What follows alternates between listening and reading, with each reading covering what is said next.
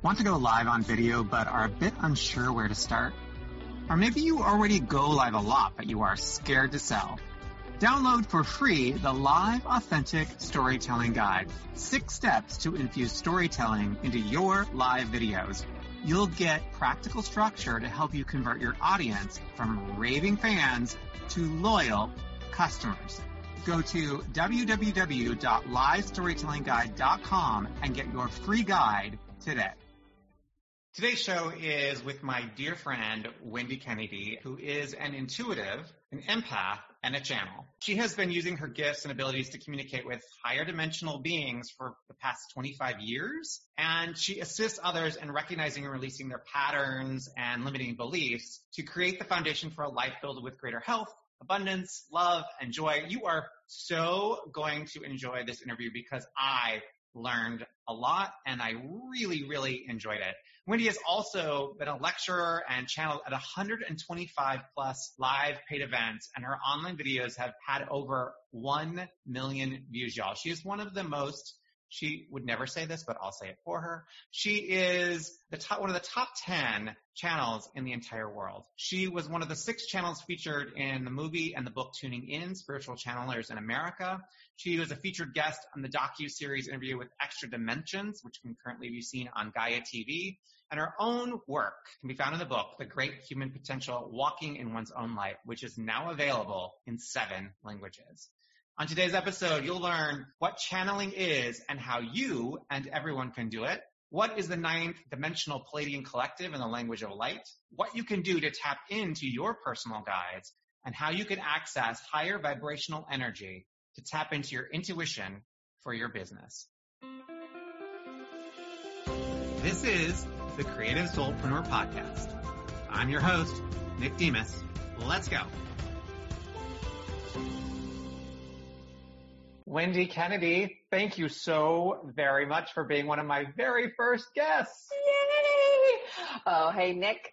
Thanks for having me. I'm very honored to be one of your very first guests. It's so fun to have a friend that you know to help you get started, right? Like, going doing it with strangers is one thing, but a friend it actually in some ways makes you more nervous. I have to say because you know you want your friends to be happy, you want them to be. Uh, I, you know, like I liken it to when I used to audition and I would go into an audition room. And when I knew the people behind the table, I was very, very nervous. But if I didn't know anybody, it was fine. Does that make yeah. sense? It does. It does. It's that, that, yeah, that desire to make sure that you're showing up, especially for your friends. So I get yeah. it. I know you mean.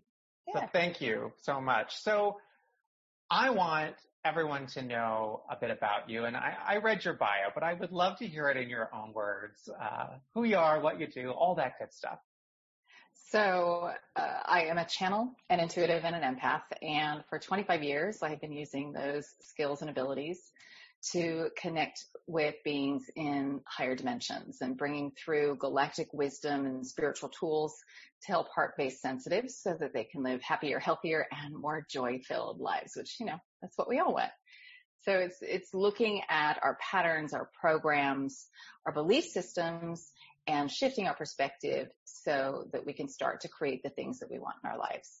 And I have a little extra guidance from beings on the other side who who've shared with me all kinds of tools and also just how the universe functions, you know, how we create, how we manifest and kind of the subtleties with that, that they refined it over the past 25 years and having look at the smaller and smaller, more subtle frequencies and what we're creating and why we're creating it. So I've had the honor of doing that um, for quite some time, and I actually work with a lot of different beings. It's not just one particular group. And when I work with the public, typically uh, a collective of about 2,500 beings of light from the Pleiades star system come through. And I am a direct channel, so I kind of step aside and allow the guides to come through and have a conversation directly with you. So um, that's always interesting because I never know quite what they're going to say. Uh, it's kind of a surprise as it's coming through. But you know, to me, channeling is just bringing in energy and or receiving energy, a frequency, and then translating it into recognizable form. So any form of creativity can be a form of channeling. So it, where, where's the source? For me, it's beings in a higher dimension. For someone else, it might be someone who's passed away, or it could be your own guides. Uh, it can also be the Akashic realm where there are records of everything that ever was, is, and will be. So you can tap into that, or it's just simply source energy that you can bring in. And then the recognizable form might be speaking, in my case, as I speak it, or I actually write codes and, and information that I bring through. And then also, you know, it might be a piece of art that someone draws or poetry or dancing or singing. So any form of creativity can be an expression of that energy. So that's kind of in a nutshell what I do. Yeah, I love how you say that because I think when you hear the word channel or channeling, it can feel um, foreign or scary or not something that that that people believe that that they are capable of, right? Yeah. And I love how definitely. you say that you know your art, your channel, you're a channel, right? We talk about this a lot of like removing the obstacles, getting the obstacles out of the way so that you're clear. You're a clear channel for your creativity to come through you. Um, how did, how did it start for you? Did you always know that you were a channel? No. so for me, as a child, you know, I had a pretty normal upbringing. And as a child, I was always fascinated by UFO stories and stories of Atlantis. You know, in school we used to get those, uh, was it Scholastic?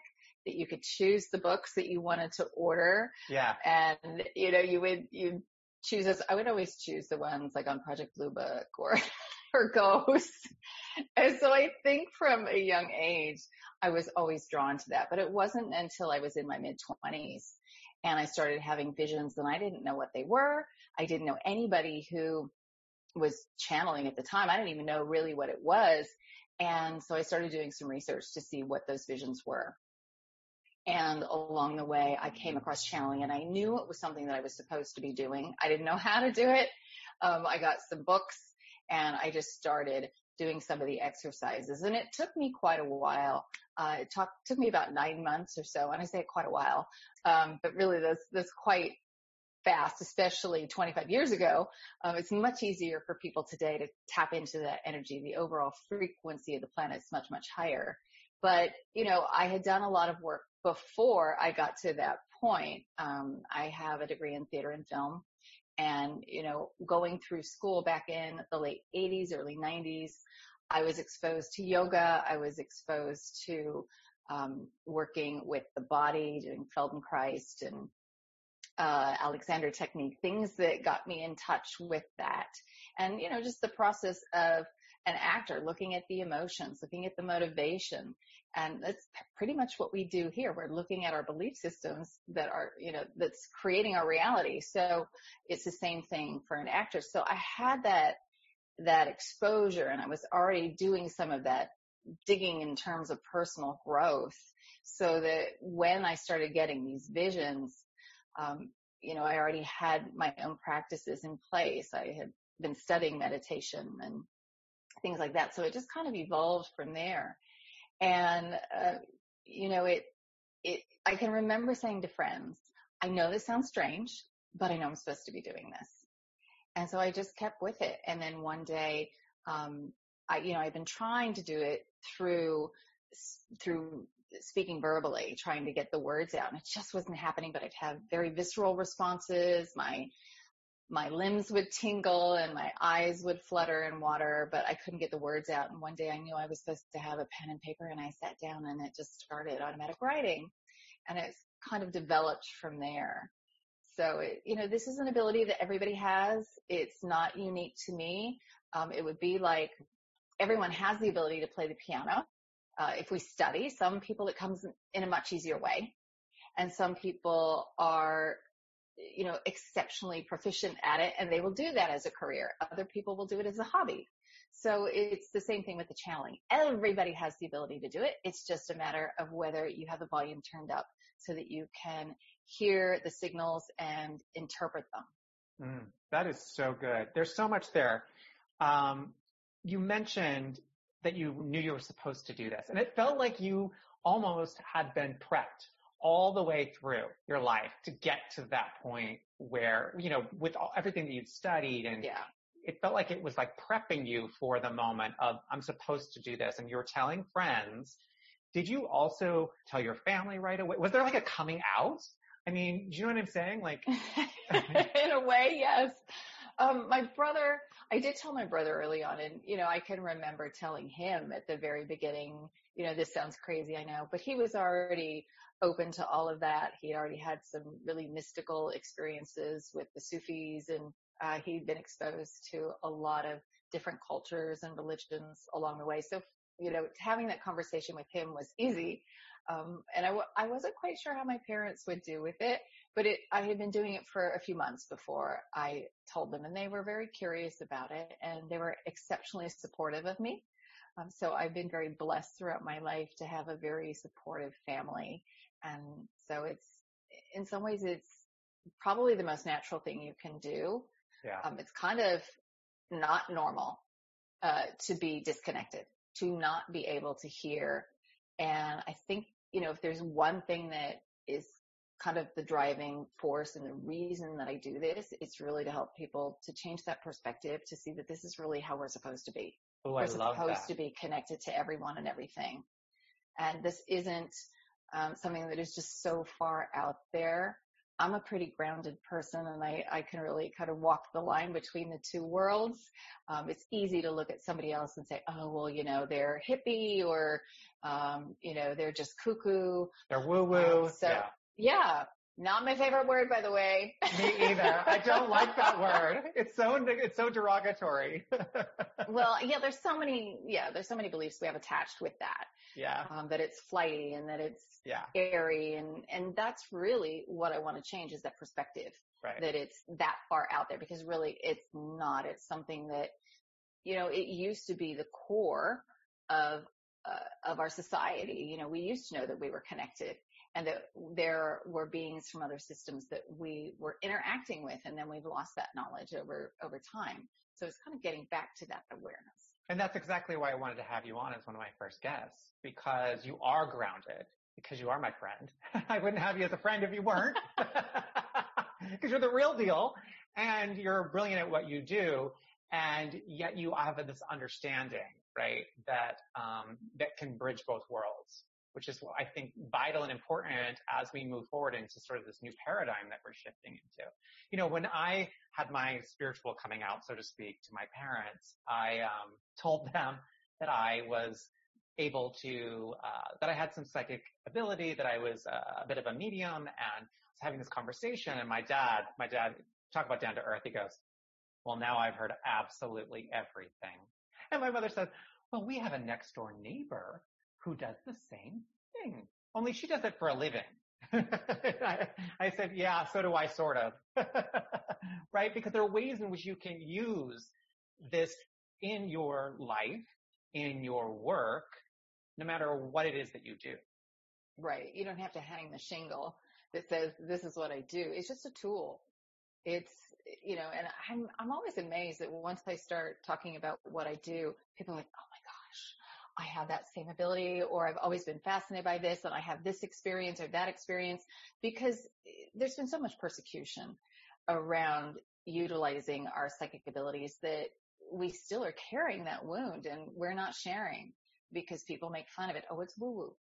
You Mhm. know, we feel like we're going to be persecuted for it. But once you start talking about it, I think most people will be shocked how many people have that sensitivity, but they're just not talking about it because they're afraid that they're going to be locked up or made fun of or that those that they care about are not going to love them anymore because of that. Yeah, I mean, it goes generations too. Generationally, my grandmother had what we used to call her visions, Yeah. right? Which I now know and get, you know, what that is, but it used to be this like secret within the family that grandma had visions. Do you know what I mean? Rather than Yeah. actually talking about the fact that she was just tapped in. You know, it's about tapping into to the self, to the the the highest self, to whatever whatever it is that you experience it as, right? Yeah. Like Well, I was going to say, looking back, you know, I think both my parents are pretty sensitive. My father has the ability to recall history. And my mother's always like, where did you, where did you learn that? And he's like, well, I saw something on TV. She's like, I'm with you 24 hours a day. I know you didn't see that on TV. Um, you know, and he's got a sensitivity. So does my mother and my grandmother, um, uh, my great grandmother actually, uh, married and buried five husbands, had a crystal ball, read tarot. Uh, always joke about it in the family. I was like, you know, um, did they all die of natural causes? You know, um, but you know that that is in the genetic line. Um, but it's also a skill, like I said, that all yeah. of us have the ability to to tap into. But I know what you mean. It's it's not so talked about, and you know, I kind of had to pull teeth and to ask some pointed questions about the rest of the family to find some of that stuff out. And when you were first learning, you know, this was 20 some years ago when it wasn't as accessible. How did you do it? Like, did you go to books? Did you find somebody? Like, how did you get what you needed to get? Um, there were really two books and that was it. There was, and I wish I could find the first one again. I, I don't know what I did with it. I don't know if I loaned it to someone and, and never got it back. It was just this tiny little book that had some meditations in it. And the other one, uh, was Sanaya Roman, Opening to Channeling and Opening to Channel. And I did some of the exercises in that because it, this time it would have been probably, um, around 93 when I started kind of having the visions and started reading and and all of that. And there really were very few people out there at that time. There was a Seth material. I think Barbara Marciniak uh, had come out and she was just starting to do some stuff. I think maybe her first book was out. Um, so it really was a lone effort. I didn't, I didn't really have anybody to talk to about it. And I think I've done this for many lifetimes. So there was a sense of recall, I think, as well. Um, and tapping back into that. And about nine months after I started, I started to channel verbally, which, you know, I put the pen down because I was hearing the words well in advance of what I was writing and it was becoming cumbersome and I said, put the pen down. And finally, when I did that, the Pleiadian Collective came through. And like I said, they take point for when I work with the public. But once I started channeling verbally, then things really opened up. I met two um, women great friends.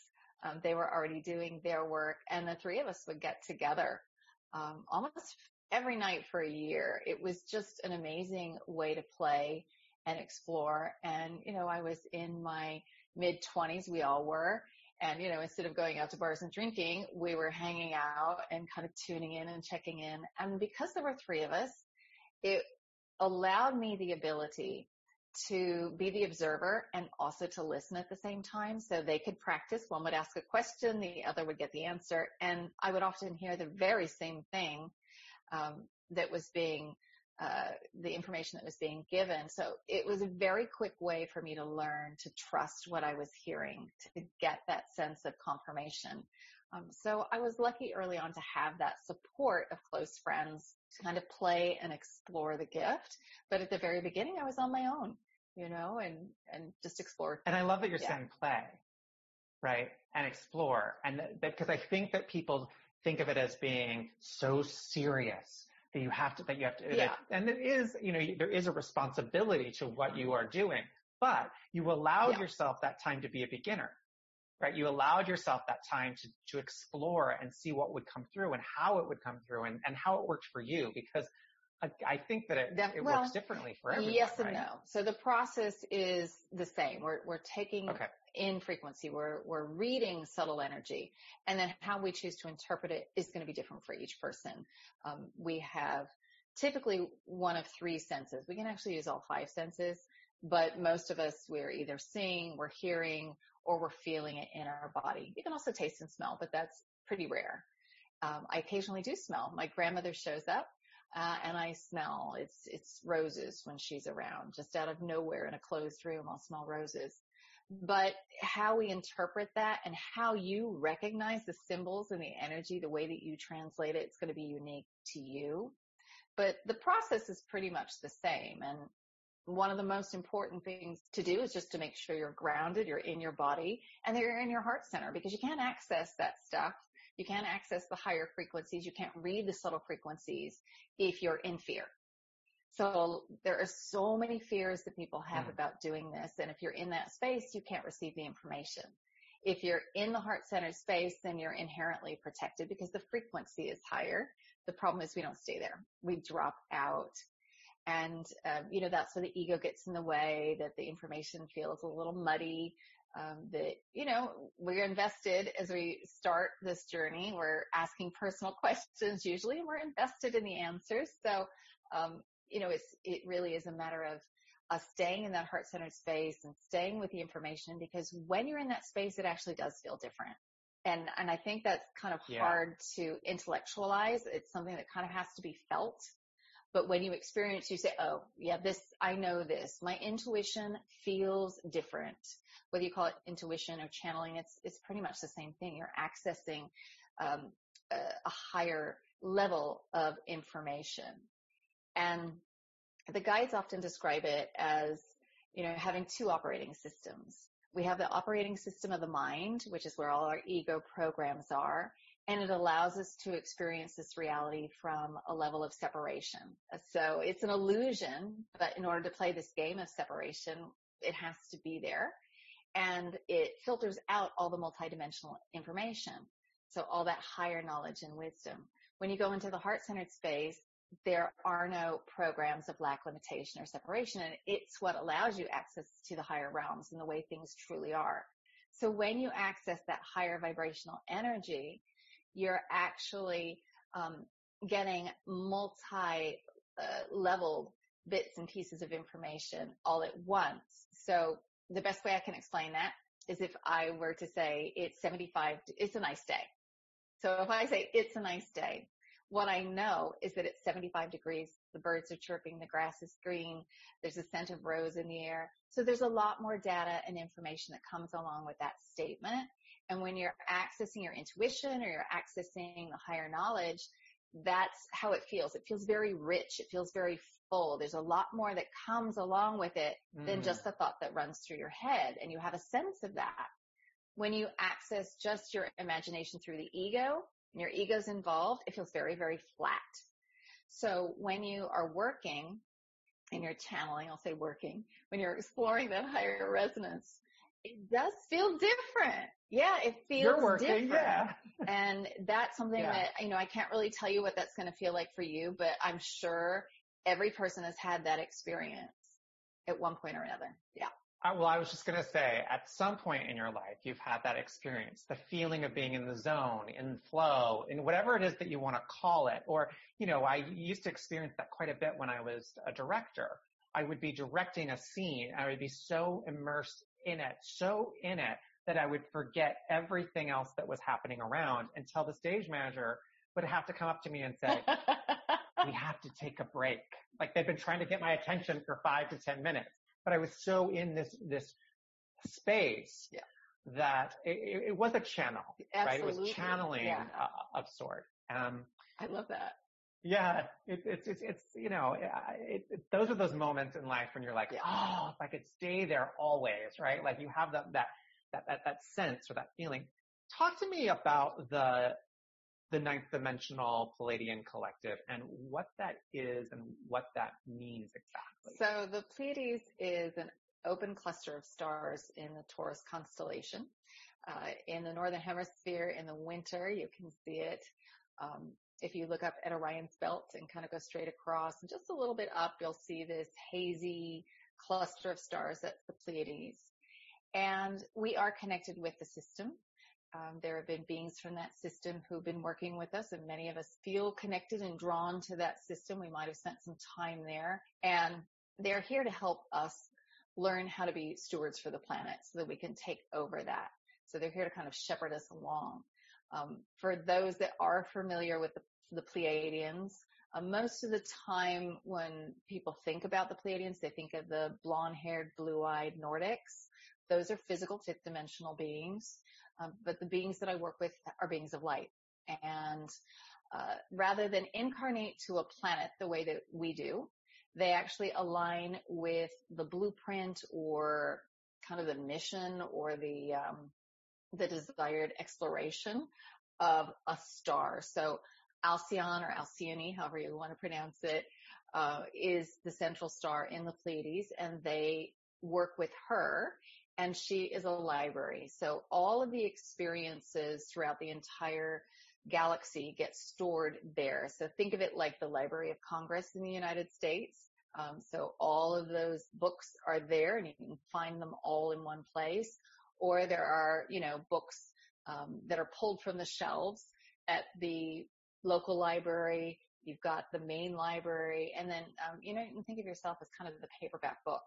So all the experiences that have ever been can be accessed through your own field, but there are different levels that you can go. You can go to Mother Earth and access the records there, the collective collective consciousness. You can go to our star, or you can go to Alcyon. So those are kind of the levels of uh, access to information and records. And there are beings whose sole purpose is to help access those records. So if you are looking for something special, you might go to the librarian at the Library of Congress and ask her, where can I find this?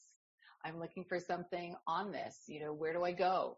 And they're proficient at finding exactly what you need. And so it is with these beings and the Pleiadians. Part of what they're here to do is to help us with that. So they look at our own records uh, of what we've experienced as souls and what information we need in order to grow, to shift our perspective, um, and to be a you know to be of service as well. So that's who they are and why they're here. And there is an aspect of myself that is part of that collective of 2,500 beings. And I agreed before I incarnated here to do this work. So they take point, but like I said, I actually work with many different beings and um, you know, for me, I work a lot with beings from other star systems. So it's not so much the. Okay, so it's not just the one. Correct. There are several for you that you access from. Correct. And when you're working with a with a client or with with, with or with a group even, do, does one automatically show to you? Do you call upon them? How does that happen so you? the Pleiadian Collective always come first. They're kind of gatekeepers. So in terms of the public, uh, they always show up first. In my own personal life, it depends on what I'm working on. Because I have one guide, she's specifically with health. I know when, when I, you know, sit down, I, I get into the, the space that I need to be in and I open up, she'll be the first one to show up and I know we're going to talk about health. Um, I have my own angelic guides. Um, I have a 12th dimensional being who will show up who is also a guide in helping me to understand how the universe works. Um, I have a, a guide who comes in from Sirius. Every meditation that I ever do, whether it's before I do a group event or for my monthly subscription, there's always a meditation. There's a certain being who'll come through because that's their area of expertise. And that's the energy that they want infused into um, the information. So, like I said, you know, there's the information that we process mentally, and then there's all this energetic that comes along with it. So different beings will show up at different times and usually in conjunction with the Pleiadian collective when I work with the public. So it's like they braid their energy together. So if you've ever seen me channel, you might notice that the energy will shift or, oh, it sounds slightly different all of a sudden. It's because other beings will come in and braid their energy with the Pleiadians. Um, and I don't always note or I don't always stop to tell people who else is coming in. Um, but sometimes these other beings will come in to, to put energy into, into what's being deposited. Um, because as we have the experience, as you're hearing the information, they're depositing energy in your field. Um, because it's being recorded. Everything that you experience is being recorded in your field. So what we'll do is as we're ready, we'll kind of unpack that energy, but we're getting these downloads. We're getting packets of information that, that we then can utilize in the future. Think about getting a zip file sent to you and then you can unpack it on your computer and access the files when you're ready. So, um, yeah, the Pleiadians tend to come in first and foremost, but there are lots of other beings that, that kind of show up and especially when I do the language of light, which is um, a universal language that all life understands and the guides come through and they speak in their own dialect of the language of light that speaks to your soul. Your soul gets it. The mind just thinks it's gibberish. but it helps you to shift your frequency. It's like someone playing a note on the piano so you can recreate it. Oh, I love that, that, that piano because when I listen to your language of light, because I'm a member of your monthly, that when I listen to the language of light, it is gibberish, but in, for me, it actually helps me because it takes me out of my head and places me into my heart by merely listening in the same way that you do with music. With music, you, you're, you're, you, you lose the head if you can, unless you're dissecting the music itself. Yeah. But if you're, you know what I mean? Otherwise, you just, you, you fall into it and you just fall into the music and it feels the same way with the language of light, which is one of the reasons why I find it so powerful. Yeah. It, because it is that thing that it, it just seems too easy in some ways, but I think we make it way too hard and, and it really is giving us a reference point that we forgot that we can access that frequency. It's like you knowing that you have a tool that's available to you and you just forget completely that it's there until somebody reminds you, have you thought about that? That's there for you. And they're, oh yeah, totally, duh. Why didn't I do that? Or why didn't I use that? And that's really what the language of light is. It's, it's connecting us to that higher resonance and we're able to shift our field when we hear it. It's pointed out if somebody asks you to sing the note of C, for most of us, we don't have perfect pitch and it's exceptionally difficult. But if somebody plays the piano, it's really easy to reproduce it. And that's what happens with the language of light. Mm, that is so beautiful. Okay, you mentioned that you have guides, and clearly we all must have guides, right? Yes. Because we all have this this ability to tap in.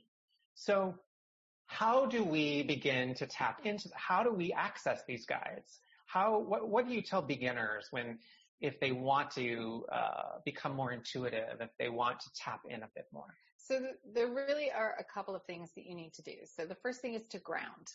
If you aren't grounded, then it's very, very difficult. One, because you aren't completing your energetic circuit. You're not running full energy through the body. And then secondly, uh, it's, you don't have good discernment if you're not grounded. It's very difficult to tell what's what. So if you don't feel grounded and connected to your body, you're not going to feel safe either. And uh, for most of us, like I said, there are lots of fears around accessing this higher information about manipulation, safety, security, um, persecution from other lifetimes. What if I get it wrong? Sense of responsibility. I mean, the list is endless um, of all the things that we fear about accessing this higher wisdom. So as we are grounded it makes it much, much easier for us to access. And then the second part is getting heart centered. Thinking of something that makes you smile. The guides say that's the easiest way to get into the space. You can meditate, but as you well know, meditation serves different purposes. Um, depending mm-hmm. on what mm-hmm. you want to achieve, you're going to work in a different way. But this is the fastest way to get us into that space. If you're somebody who's very uh, mind oriented and it's very difficult for you to quiet your mind, meditation is a great practice for you to start with, or simply doing something that's creative for the sake of being creative, not for an outcome.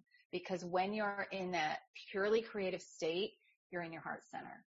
So that can be a practice for you and a way for you to quiet the mind enough so that finally you can get to that heart centered space. You can feel what's going on. And then you have to ask a question the more specific you are, the easier it is for your guides to give you information. Because when you say, well, what do I need to know? They say, well, that's a very long list.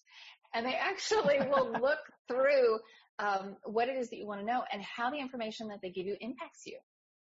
So, you know, they also say that true knowledge has to be sought. It can't just be given. So you have to have a curiosity about it in order for them to give you some of the higher knowledge and wisdom. So the more curious you are, the faster that's going to come. And then it's, it's really about trust, trusting in yourself, trusting in the information as you receive it. It's going to feel like your imagination at first. This is pretty typical for everybody. But whether it's your imagination or you actually were opening up and receiving information from your higher self or from one of your guides. Doesn't really matter. There's a reason why that energy has come up and presented itself to you. Either it's helping you to integrate something that needs to be integrated so you can access that higher information or it's you being given that higher information. It's, it's one or the other. Every moment is an opportunity for us to either express or suppress divine light. So if we're suppressing it, and we're just in our ego, then this is an opportunity for us to open up to express it. All right. To learn whatever it is that we need to learn in the moment to get us to the higher space. So it's, you know, it, it's a process. In the moment, you might have complete clarity of, oh my gosh, this is what I'm getting. And then two seconds later, you're back in the head going, was that real? I don't know. Was that accurate? Do you know what I mean? Yeah, I mean that, that's no different than meditation, right? You're you're in that that space, and then boom, you're out of it, right? Yeah. It's a practice. It's a practice. It's a practice. Yeah. Or like anything, uh, any creative endeavor, it's a it's a practice. It is, and that's it's, it's exactly true. That if and if you want to be good at it, you have to practice, like anything. Right. Right. So, okay, you're a really impressive business person. And.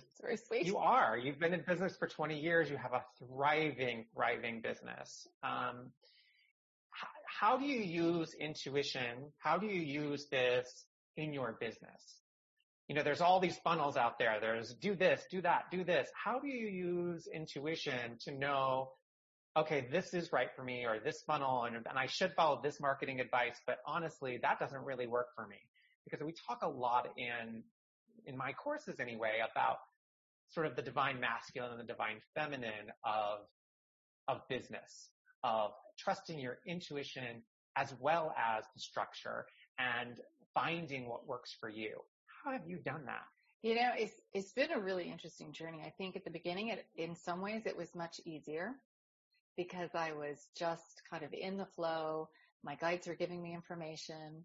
I was kind of testing some things out and I would go and ask them, I was like, what do you want to talk about? How do you want to do this? And, you know, it's not like my guides are saying, go here and go do this.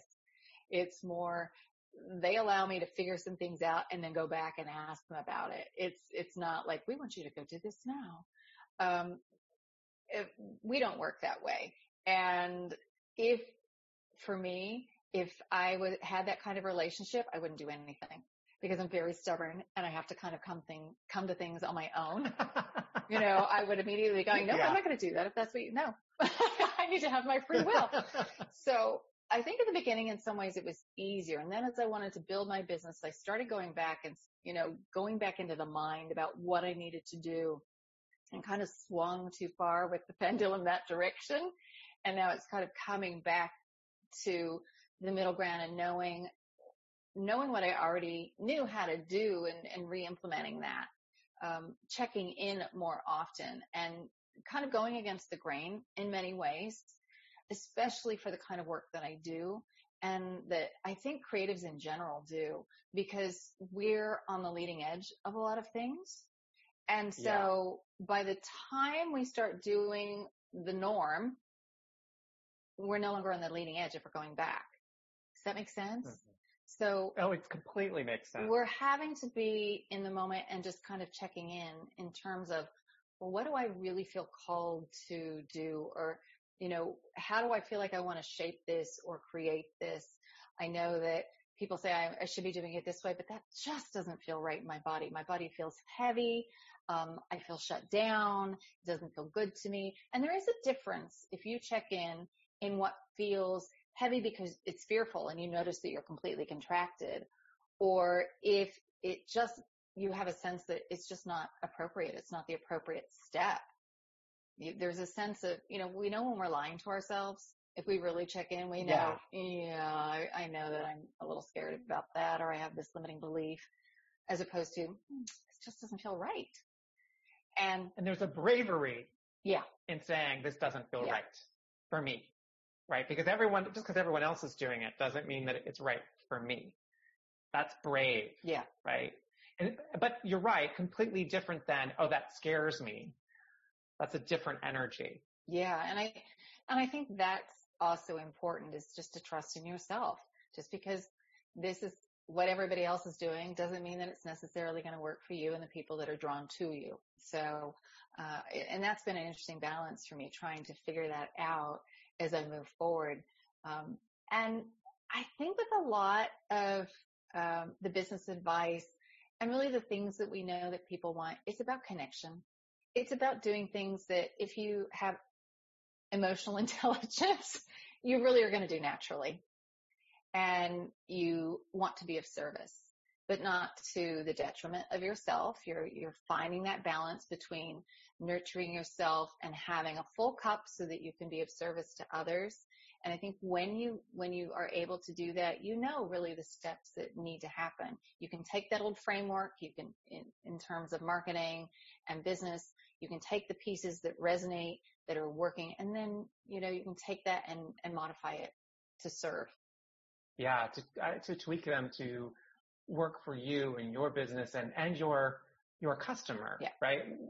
I think that that's one of the big, I was just going to ask you, new thought. I was going to ask you, has your, what I call your heroine or your hero, has your ideal customer shifted over the years? Or have you always had the same question? That's a really good question. Um, I think what I've wanted to do and who I've wanted to serve has been pretty consistent. I mean, like I said to you, I'm pretty clear that making this, making the work that I do seem normal has kind of been part of my mission. Um, and just bringing through the knowledge and wisdom. Now, how I've done that has shifted most definitely. Um, the language of light, when I started working with that, that was such a major detour for me six years ago because I was known for my channeling, uh, and not so much for the language of light and the drawings that, that I do.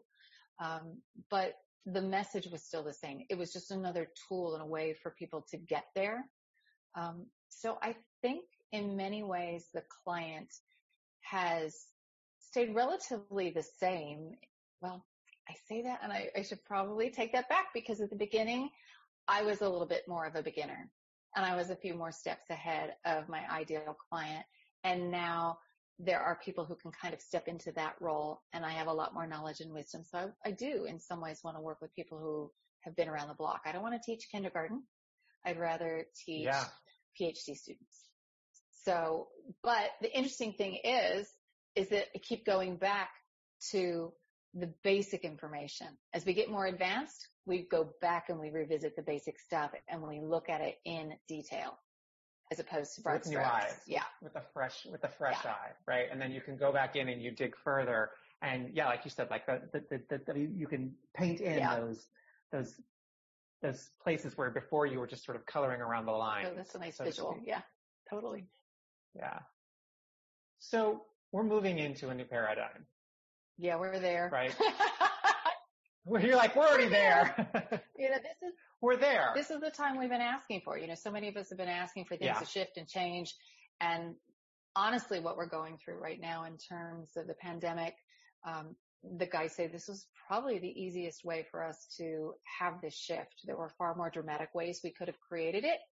Um, but you know, this is the time that we've asked for. This is an opportunity for us to see what is working, what is not working, and to start building some new things, to take our energy out, not necessarily fight what we don't like, but just to simply remove our energy and start putting it into things that we want to see expand, things that we want to build, whether that's in terms of government, uh, whether that's in terms of our health, our education, our communities. It's really stepping up and putting our energy where we want it to be instead of defaulting uh, and letting somebody else you know, kind of drive the car. It's time to step up. Oh, preach. That was a preach moment. That was like a boom.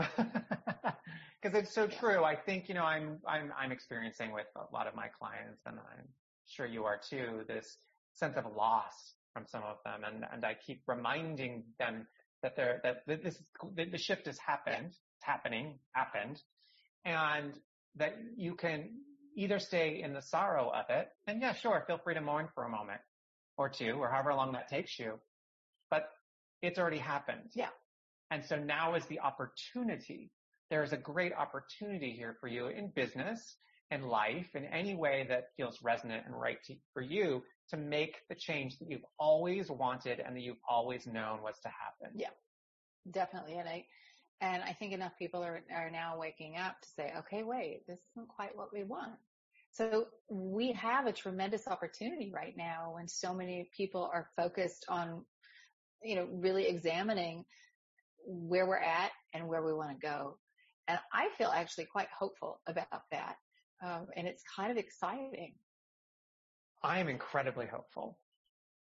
I feel like because we're collectively moving, yes. right? We've been we've been individually moving. Many of us have been shifting and growing and changing and and opening, opening. And I feel as a whole, as a society, we're it's sort of catching up with some of the work that uh, some of us have been doing for a while. Yeah. Does that make sense? Totally, totally. And I think, you know, in some ways when we started a little earlier, uh, while there might not have been as many people going through the same kind of, or doing the same kind of work that we were doing, uh, we had a little longer to process through some of that stuff.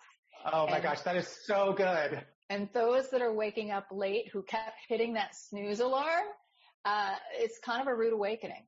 Uh, and it's, it's going to be intense for those people.